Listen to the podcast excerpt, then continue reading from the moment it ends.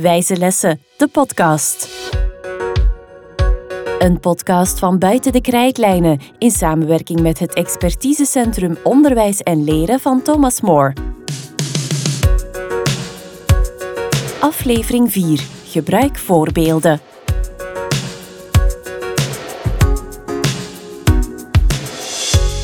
Hallo en welkom bij de Wijze Lessen podcast. In 14 afleveringen brengen wij jou 12 didactische bouwstenen bij om je lessen beter en effectiever te maken.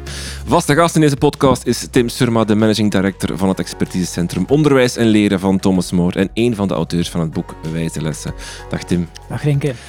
Welk boek, buiten Wijze Lessen, zou je elke leerkracht aanraden om te lezen? Ik ga eens gek doen en geen onderwijsboek uh, nemen. Uh, George Orwell, 1984. Waarom? Um, het, uh, het, beeld van een maatschappij geschetst door de ogen van een, uh, een Brit een paar decennia geleden is, uh, is redelijk beangstigend om te lezen met, met, vanuit huidig perspectief. Maar ik ga er voor de rest niet te diep op, niet te diep op ingaan. Ik ben geen, geen literatuurkenner, maar dat boek heeft mij zo ontzettend gegrepen dat ik het al vier keer ge gelezen heb. Fantastisch. Het is ook redelijk snel uit, dus hop naar die boekhandel en aanschaffen. Wie heb je meegebracht vandaag voor deze aflevering? Christel van Ooijwegen is uh, collega bij mij op het, uh, op het expertisecentrum. Zij coördineert daar de lerarenprofessionalisering. Uh, Christel is, heeft een, een, lange lesgeef achter grond. Hè. Dus je hebt twintig uh, jaar lesgeven in secundair onderwijs. Uh, onderwijswetenschapper geworden, lesgegeven aan de Karel de Grote Hogeschool. En nu, uh, en nu collega bij het expertisecentrum. Dag Christel, welkom terug. Dag Rinke. Heb jij 1984 al gelezen? Nee, ik ben eraan begonnen, maar ik ben er niet doorgeraakt, eerlijk gezegd. Maar wel op aanraden van Tim destijds. uh, vandaag de bouwsteen gebruik voorbeelden. Wat houdt die bouwsteen in? Het, ik denk dat de titel van de bouwsteen relatief duidelijk is. Mm -hmm. hè? Dus wij gaan als leerkracht voorbeelden gebruiken om duidelijk te maken waar wij naartoe willen. Uh, zeker voor de aanbreng van nieuwe kennis, nieuwe vaardigheden, dingen die kinderen nog niet kunnen, is een voorbeeld iets dat strekt. Hè? Dus je, uh, uh, je, kinderen weten nog niet wat ze niet weten hè, op een bepaald moment. Dus als jij hen iets nieuws wil aanbrengen, dan moeten ze eigenlijk zien hoe het eruit ziet. En er zijn, grosso, er zijn vele soorten voorbeelden. Maar in ons boek staan wij, in, uh, staan wij stil op een drietal um, manieren van voorbeelden gebruiken. Het eerste is werken met uitgewerkte voorbeelden. Hè. Dus dat zijn voorbeelden die uh, beschrijven wat er, hoe het eigenlijk moet. Hè. Je hebt bijvoorbeeld een oefening van, uh, van wiskunde die opgelost moet worden en die wordt helemaal uitgewerkt met denkstappen en zo bij uh, geplaatst. Dat zijn uitgewerkte voorbeelden. Dan heb je um, wat men noemt modeling examples in, het, in de wetenschappelijke literatuur. Modellerende voorbeelden, dat zijn voorbeelden die je meer als leerkracht zelf um, door demonstratie uh, meeneemt. Dus je, toont hoe iets moet. Hè. Dat kan een turnleerkracht zijn die toont hoe een bepaalde opslag in volleybal moet enzovoort. Dus de leraar die eigenlijk als model functioneert. En het laatste, um, dat zijn de concrete voorbeelden waarbij dat je um, uh, aan de hand van een, een, heel typisch sprekend voorbeeld uh, iets abstracter duidelijk maakt. Als je het in de lesaardijkskunde over erosie hebt, dan is zo'n beeld over een eroderende bergflank helder en een concreet voorbeeld van de gang van zaken. Dat, is eigenlijk zo wat de, dat is de kapstok van, uh, van deze bouwsteen. Bij praktische lesonderwerpen uh, lijkt me dat voor de hand liggender dan voor theoretische lesonderwerpen. Alleen voor een praktisch onderwerp denk ik dat inderdaad logisch is dat de praktijkleerkracht of gewoon de leerkracht is voordoet hoe dat je met een hamer op een nagel klopt in een muur of zo. Maar bijvoorbeeld voor een wiskundig vraagstuk of voor een, een, een zin ontleden bij Nederlands lijkt me dat minder voor de ligt. Of lijkt me dat minder dat de leerkracht dat doet. Is het dan echt de bedoeling dat aan het begin van de les de leerkracht even zelf gewoon voordoet hoe je een zin ontleedt? Dat hij zelf het onderwerp aanduidt en vertelt wat hij doet natuurlijk. En dat hij niet vraagt aan de leerling om wat te doen, samen? Wel, het is mooi dat je het zegt. In praktijkvakken gebeurt dat heel vaak. Ja. Hè? En een praktijkleraar die toont hoe je op een bepaalde rechte manier um, verstek kan zagen of van die zaken. Maar eigenlijk geldt dat principe ook voor algemene vakken. Je kan echt, uh, terwijl dat je bijvoorbeeld uh, voor rekenen, voor wiskunde, vergelijkingen aanbrengt, um, ga je er uitleg over geven, maar kan je ook echt zeggen, mensen, leerlingen, zet u vijf minuutjes uh, rustig neer, leg je pen neer. Het enige wat je moet doen is nu eens naar mij kijken. Ik ga je volledig tonen en luid op denken hoe dat je zo'n vergelijking uh, oplost. En nadien, als je dan beide leden deelt door 5, als je beide leden vermindert met, en je eindigt op x is 5 bijvoorbeeld, wel, dan ben je er. Dat is vergelijkingen oplossen.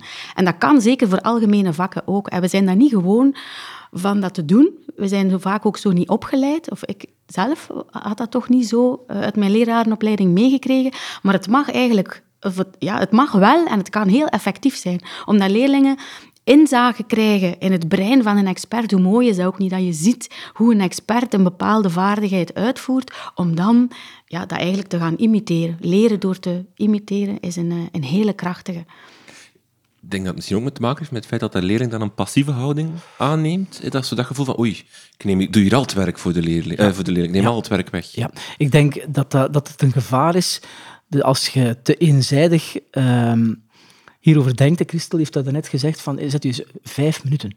dus uh, die, die, die, die begrenzing in de tijd, uh, het, het voortouw nemen als leerkracht om een nieuwe kennis en vaardigheid te demonstreren, uit te leggen, voor te doen enzovoorts, uh, dat is geen vrijgeleide voor lesuren van eenzijdige transmissie zonder activiteit van een leerling. Hè. op geen, onder, zelfs onder geen enkel beding. maar wat deze bouwsteen voor ons eigenlijk ook of dat we er weer bij duidelijk maken, het kan wel. Hè? Dus je kan, als je echt weet, ja, kijk, leerlingen kunnen nog geen redoxreactie oplossen in chemie. Dan weten we verdomd goed dat dat nog niet kan op een bepaald moment. Wel, jij bent een expert toch, dus ga je gang. En je neemt die gasten mee.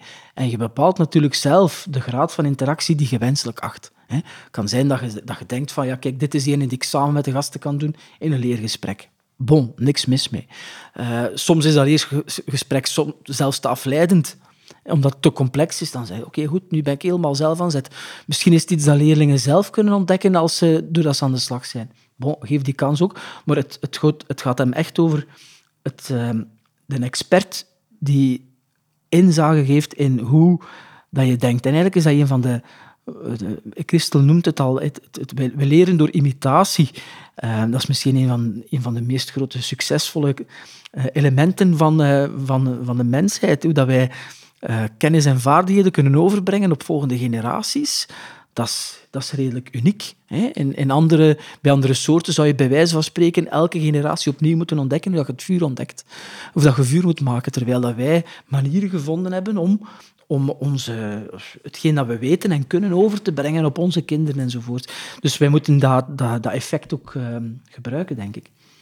Ik wil misschien nog eventjes terugkomen op dat passief, die passieve vorm van leren. Goh, eigenlijk is dat niet helemaal zo, want die kinderen worden gevraagd om echt volledig hun werkgeheugen, de capaciteit van hun werkgeheugen te gebruiken om de denkstappen, de werkwijze, het denkproces van die leraar eh, te volgen. En net op het moment, want Tim zei het er net, op het moment dat je nieuwe vaardigheden aanleert, en zeker zo van die procedures, van die stappenplannen, is het interessant dat leerlingen ehm, ja, een volledige cognitieve belasting eigenlijk, of, of, capaciteit kunnen gebruiken om die denkstappen te, te begrijpen. Ik, hmm. ik, zei dat ook vaak in, of ik zei dat ook vaak in de lessen. Je moet niks anders doen dan goed meedenken en zorgen dat je mijn denkwijze begrijpt en straks ook kan toepassen. En dat, dat passief, ja, cognitief zijn ze niet passief. Ze zitten even stil in de les, ze doen niks, ze kijken enkel, maar een brein is zeker alles behalve ehm, passief op die moment. Want je zou zelfs nog een stap verder kunnen gaan. En daar heb ik ook over nagedacht. Van als je zo'n demonstratie geeft, en leraren vragen dat ook soms op, op vormingen, laat je dan leerlingen bijvoorbeeld nog meeschrijven. Hè? Dat de, de leraar demonstreert en mee, daarmee schrijven leerlingen op. Of ga je tijdens je demonstratie nog heel veel vragen stellen. Ja, zodat de leerlingen betrokken blijven, dat ze zeker niet in slaap vallen. Wel, dan kan je je afvragen, um, dat zijn zaken die erbij komen, hè, die leerlingen mee moeten verwerken. Kan dat er nog bij? Wil ik dat dat er nog bij komt? Of ga ik ze louter laten focussen op dat begrijpen? Het feit dat ze moeten meeschrijven, moeten ze telkens switchen, ja. hun aandacht hè, switchen tussen het volgen en het meeschrijven. Die vragen die je werkgeheugen weer. Ja, voilà. Maar in aflevering voilà. 1 hebben we het gehad over dat de werkgeheugen niet zoveel aan ja. kan. Is dat dan ook iets wat je moet meepakken in als je zo een voorbeeld geeft, dat je oplet, dat je ook niet overdrijft in, in lengte bijvoorbeeld, of, of ja. in, in, nieuwe informatie van ja. bedoel, het aantal dingen dat de werkgeheugen maar kan onthouden of vasthouden is niet zoveel. Dus Ja. probeer, blijf wel binnen de perken. En ook dat is afhankelijk van klasgroep, de klasgroep, leerlingen, allee, leeftijd. Eh, maar daar kan je zeker rekening mee houden. En er is niet één juist antwoord. Mag je nooit laten meeschrijven? Mag je geen vragen stellen? Eh, Je kan je ook afvragen als je eh, vragen stelt. Stel nu opnieuw dat voorbeeld van een vergelijking oplossen. Van, en hoeveel is dan 5 plus min 4? En al die retrieval-vragen eigenlijk... eh, eh, polsen naar zaken die leerlingen eigenlijk al weten. Ehm, is dat zinvol op dat moment? Draagt dat op dat moment bij tot leren? Of ga ik enkel die vragen stellen die aan begripsvorming doen? Ja? En ook kan ik zeggen van, ik, ik ga nu eerst mijn uitleg geven, ik ga eerst de demonstratie doen en dan krijg je tijd om over te schrijven. Zou ook een manier kunnen zijn. Maar het is telkens aan de leraar om in te schatten, kan het erbij, draagt het erbij aan leren, tot leren, of ehm, wacht ik er even mee en laat ik het straks verwerken? Dat je die aandacht richt van die leerlingen. Ja, deze bouwsteen die vloekt soms met, met, ehm, met een algemeen geldend idee dat, dat, dat nieuwe kennis en nieuwe vaardigheden ook spontaan uit het kind zelf kunnen ontstaan. Dat, is zo, dat is een meer filosofische eh, discussie. ehm, die vaak tot, niet, tot, geen per se impact heeft op de klas. Maar als je start vanuit het idee dat het altijd vanuit het kind zelf moet komen, dan, ehm, dan ga je gewoon voorbij aan het feit dat, dat sommige informatie, kennisvaardigheden nog niet bij het kind zijn en dat je dus als leerkracht wel die, die, die expertise in hebt om dat, om dat wel te doen. Dat heeft ook een bepaalde ehm, vorm van efficiëntie in zich. Ik, ik pleit zeker niet voor een 100% efficiënt onderwijs, want er moet ook ruimte zijn voor van alles dat faalt, daar gaat het niet om. Maar het, het feit dat je zegt van, ah ja, kijk, ik zou nu eh, in die les wiskunde eh, de aanbreng van een nieuwe rekenregel kunnen doen volgens een heel lang uitgesponnen aanpak waarbij dat we, zoals Christel soms zegt, van dat, je, dat je via onderwijs-leergesprek eigenlijk gewoon 30 minuten aan de gang bent om Ja. dan te vinden dat die een regel eigenlijk waanzinnig eenvoudig is. Hè. Ehm, versus, ik ga heel kort mannen even tonen hoe die regenregel in elkaar zit. Ik toon hoe ik denk. Hop, dat kan soms op twee of drie minuten tijd. Die gasten zijn moeten kort gefocust zijn. Dat is iets anders dan een half uur dat leergesprek afwachten, hè, tot wanneer de clue is, om dan nadien die vrij te krijgen om bijvoorbeeld te oefenen enzovoorts. Hè. Ik vergelijk het soms ook met ehm, het, het, hetgeen dat in opvoeding gebeurt als je kinderen de straat leert oversteken. Ehm, dan ga je als ouder meer dan waarschijnlijk heel veel elementen van goede didactiek gebruiken Hopelijk, bij voorkeur. Hopelijk, hè, we gaan dat spontaan doen. Dus dat toont, dat, toont dat, er, dat dat ergens diep in ons menselijke... Je gaat meer rechts, links Ja, kijken, je ja. gaat dat voordoen. Ja, je gaat het voor, ja, je gaat voor, voordoen is modeling example. Hmm. Hè? Dus je, je, je neemt de modeling. Je gaat vermoedelijk starten met het activeren van, van de voorkennis. Hey, we staan aan een kruispunt, gevaarlijk auto enzovoort. Hè? Dat, dat ga je doen. En dan eh, ben je, ben je een modeling example en dan verwacht je niet dat het gedaan is. Hè? Want de kritiek op, op onderwijs, waarbij de leerkracht gewoon vooraan staat en vertelt hoe het moet en voor de rest basta, dat is hetzelfde als een ouder die gewoon aan de straat zegt en je moet zo de straat oversteken, naar links en rechts te kijken en dan eindigt je verantwoordelijkheid. Maar dat is natuurlijk niet het geval, want je laat dat kind oefenen en je begeleidt dat kind bij de oefening enzovoort. Hè. Maar je weet ook ehm, dat soms één voorbeeld niet genoeg zal zijn voor een kind om de straat te leren oversteken. Dus je gaat dat moeten herhalen. Dat is een andere bouwsteen. Maar die, eh, die herhaling met nieuwe voorbeelden, dat is logisch op een bepaalde manier. Maar eens dat je voldoende expertiseniveau hebt opgebouwd in iets, bijvoorbeeld de straat oversteken, dan heb je geen nood aan het zoveelste voorbeeld van een ouder die naast u staat over je de straat moet oversteken. En dat neigt dan zelfs naar een bepaalde aversie. Vandaar dat in deze bouwsteen in ons boek ook eh, een effect beschreven staat, wat het eh, expertise reversal effect noemt. Eh, Een complexe naam om eigenlijk te stellen, naarmate dat kinderen meer bekwaam zijn in iets, hebben ze veel minder voorbeelden nodig. En dan is dat nu om de leer, als leerkracht een stap achteruit te zetten. Als die leerlingen perfect vergelijkingen kunnen oplossen in je wiskundeles, dan is het slechtste idee dat je kunt doen, is gewoon blijven voorbeelden geven van hoe het moet. Nee, laat ze zelf aan de slag. Helpt het ook om het abstracte concreet te maken? Als in sommige dingen die, die je zegt, van vandaag gaan we dat leren, dan is dat voor een leerling heel abstract. Terwijl als je het even voordoet, dan is het echt, ah, oké, we gaan dat doen. Dat, dan heb je, heb je het concreet gezien wat er gaat gebeuren, zowel in een praktijkvak als in een, een wiskundeoefening of zo. Heb je concreet gezien en kan die leerling ook heeft hij een heel concreet beeld van, oké, dit moet ik eigenlijk gaan doen straks. John Hattie zegt dat ook zo mooi. Hè? Show them what success looks like. Dus echt een keer tonen, als je dit doet op die manier, uh, of als je dit bereikt, dan, dan ben je er. En dat, ja, dat, dat, is, uh, dat is motiverend ook. Moet het een, een, succesvoorbeeld zijn? Moet het altijd een ideaal voorbeeld zijn? Of mag het ook een... Ja, bijvoorbeeld, we hebben het nu altijd over, over eh, de leerkracht die het voordoet, maar het kan bijvoorbeeld ook bij een schrijftaak zijn. Kan het ook zijn dat je uh, schrijftaken uh, toont als voorbeeld van kijk jongens, dit gaan we maken. Je toont artikels. Van, moeten dat dan perfecte voorbeelden zijn? Nee, nee, zeker niet. Je kan, opnieuw eventjes over die modeling examples, je kan doorheen je procedure, je, doorheen je demonstratie, kan je zeggen van ja, maar als ik het zo zou doen, dan gaan we er niet geraken. Dus we gaan een stapje terug. En je moet niet dit doen, je moet niet dit doen. Zo lukt het wel. Um, helpt zeker die think aloud, dat luid op nadenken en daar ook af en toe eens een foutje insteken, kan zeker. Als het gaat over... Um, voorbeelden die je aanreikt van uitgewerkte producten. Een, een, kastje dat wel recht staat in een praktijkvak versus eentje ja, dat, dat niet helemaal loodrecht staat, bijvoorbeeld. Bij, bij sport kan dat ook. Zo doe je het niet, zo doe je het wel. Ehm, een sollicitatiebrief schrijven, deze zou ik wel goed vinden, deze zou ik niet goed vinden. Aan wat ligt dat dan? Die foute voorbeelden kan je zeker bij betrekken. Het is wel zo dat men aanraadt om toch vaak eerst het juiste te tonen, omdat dat het meest, of het, het ja, Het, het, eerst binnenkomt en het meest beklijft. En dan daar zaken, uh, zaken aanvullen. Maar die fouten zijn, zijn net heel belangrijk om het totaalbegrip uh, helder te krijgen.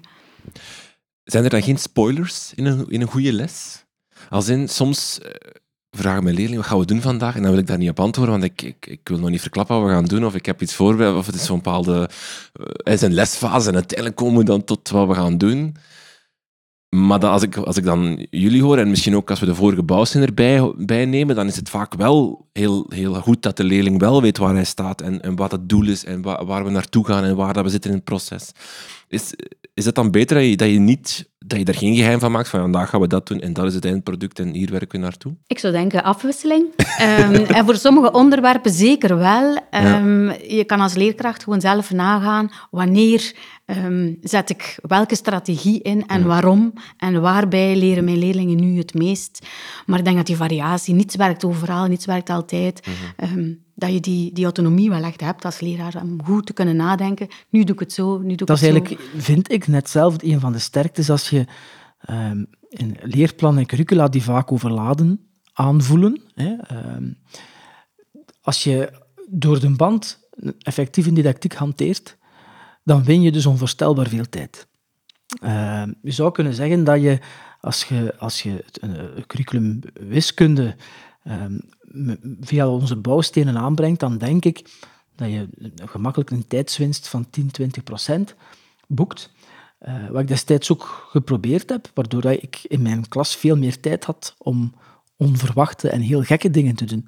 He, dus uh, nogmaals, als er hier oud-leerlingen de podcast luisteren, he, die zullen vaak gezien hebben dat wij uh, in het stadscentrum van, van Sint-Niklaas, de hoogte van het stadhuis, gingen gaan, gingen gaan berekenen. We filmreportages rond wiskunde gemaakt hebben. Dat iedereen zei, wat is dit nu eigenlijk? Wat zijn we nu aan het doen? Ja, bon, als, het, als ze de rest kunnen, dan is er net meer speelruimte ook. Hè. Um, dus dat, dat is zeker iets dat, dat meegenomen moet worden. Als het gaat over die, die voorbeelden, en dus, nogmaals, dus drie categorieën, uitwerkte voorbeelden, het model uh, zijn en dan concrete voorbeelden bieden. Hier zijn ook heel mooie kansen voor technologie en uh, ICT in onderwijs.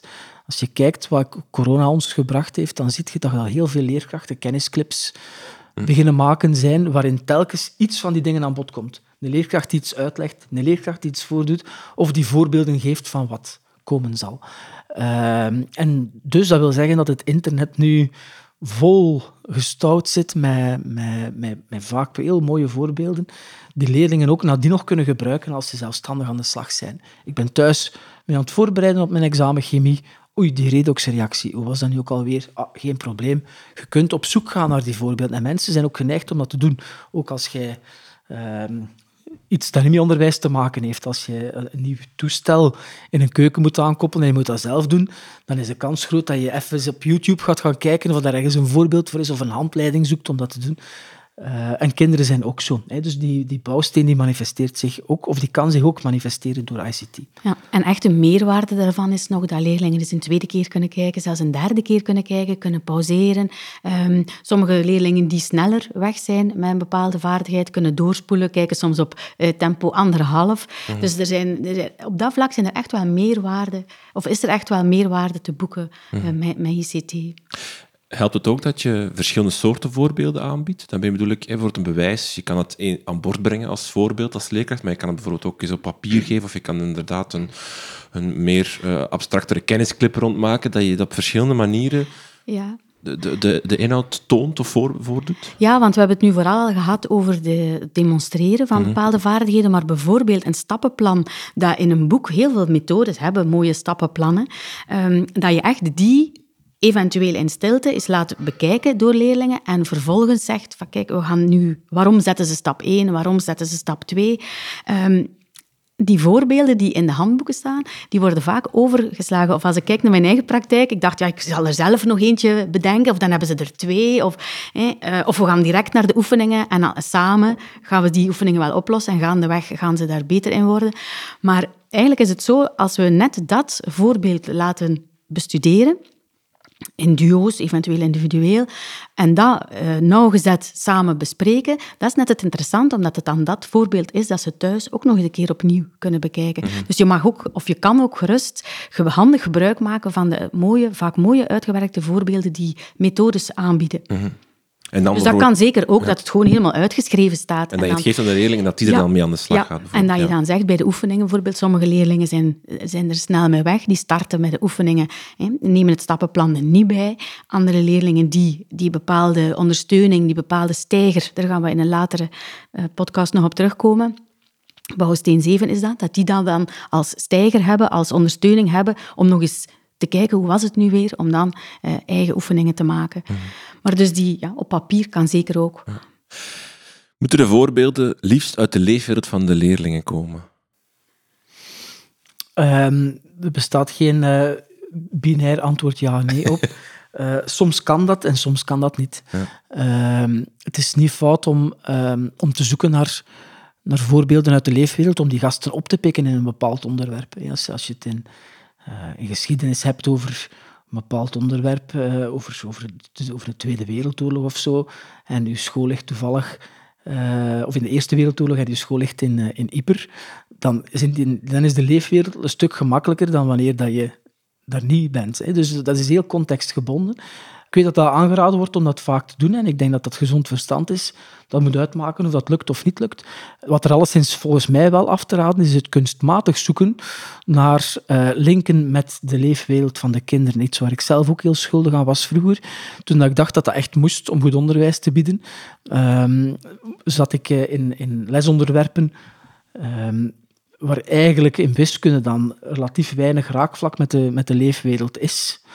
En dan zat ik zo kunstmatig te zoeken naar, ah ja, ik zal dat verpakken in een verhaal over dat we naar een pretpark gaan.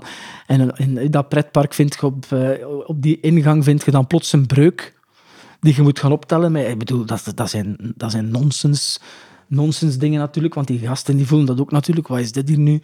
En na verloop van tijd weten ze toch, ah ja, het zal vermoedelijk een heel saai onderwerp zijn. Hè? Dus het, het, ik zou zeggen, het oppikken van kinderen in hun leefwereld waar mogelijk. En nadien is het natuurlijk misschien filosofisch weer. De bedoeling is dat je net je leefwereld opentrekt. Ja. Hè? Dus je pikt ze erop en dan op dat moment verbreed je de horizon zodanig dat, ze, dat er nieuwe werelden voor hen opengaan die net niet hun leefwereld zijn. Maar ik zou er dus niet krampachtig steeds naar, eh, naar op zoek gaan.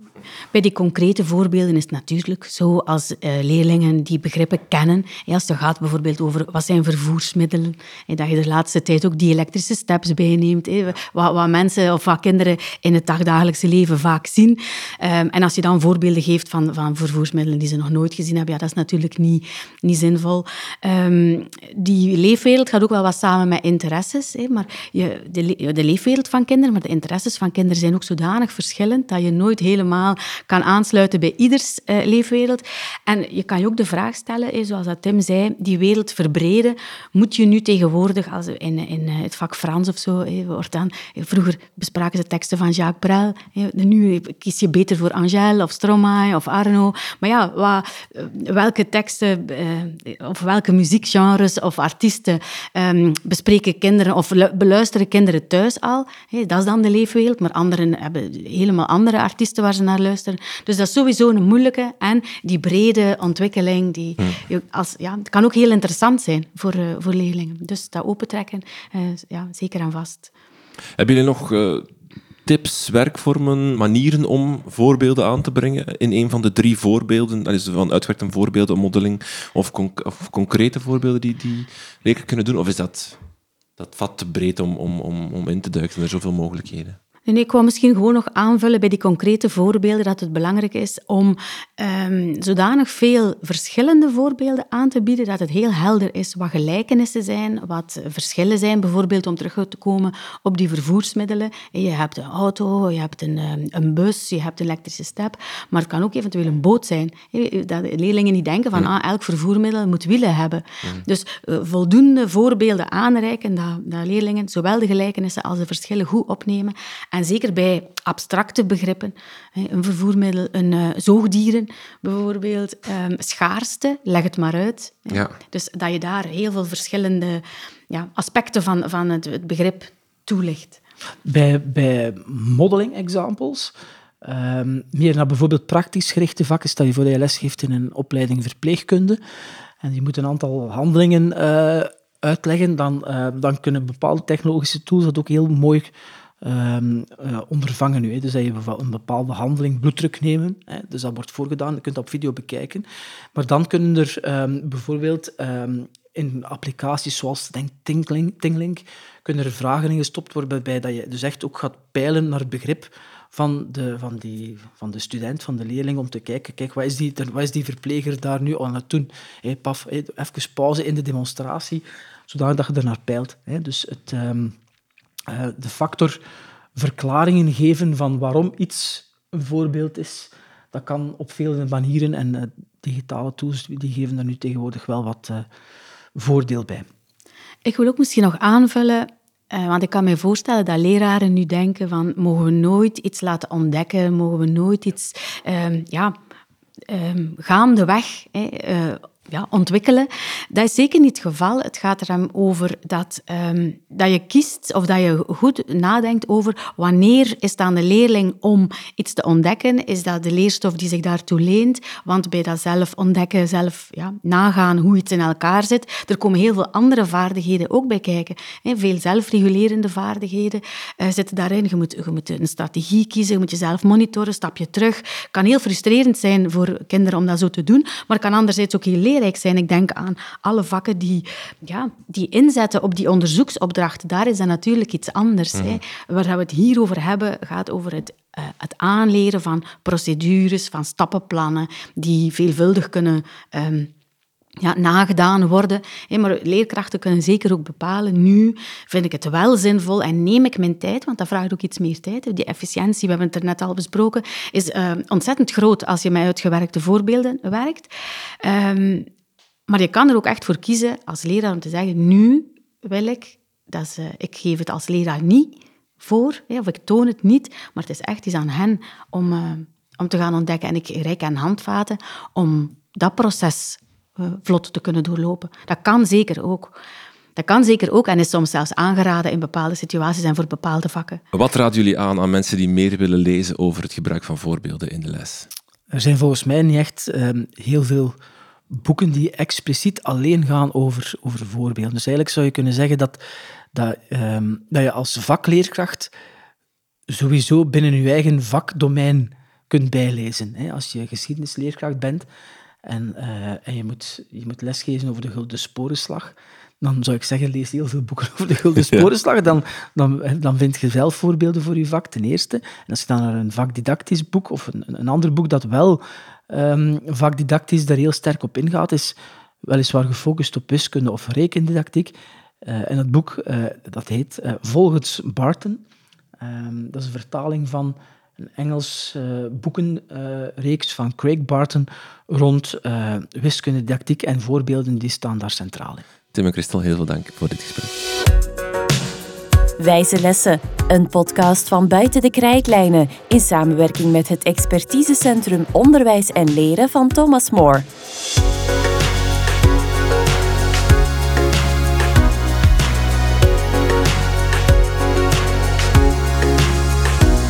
Wil je meer weten over wijze lessen en deze podcast? Surf dan naar www.dekrijtlijnen.be.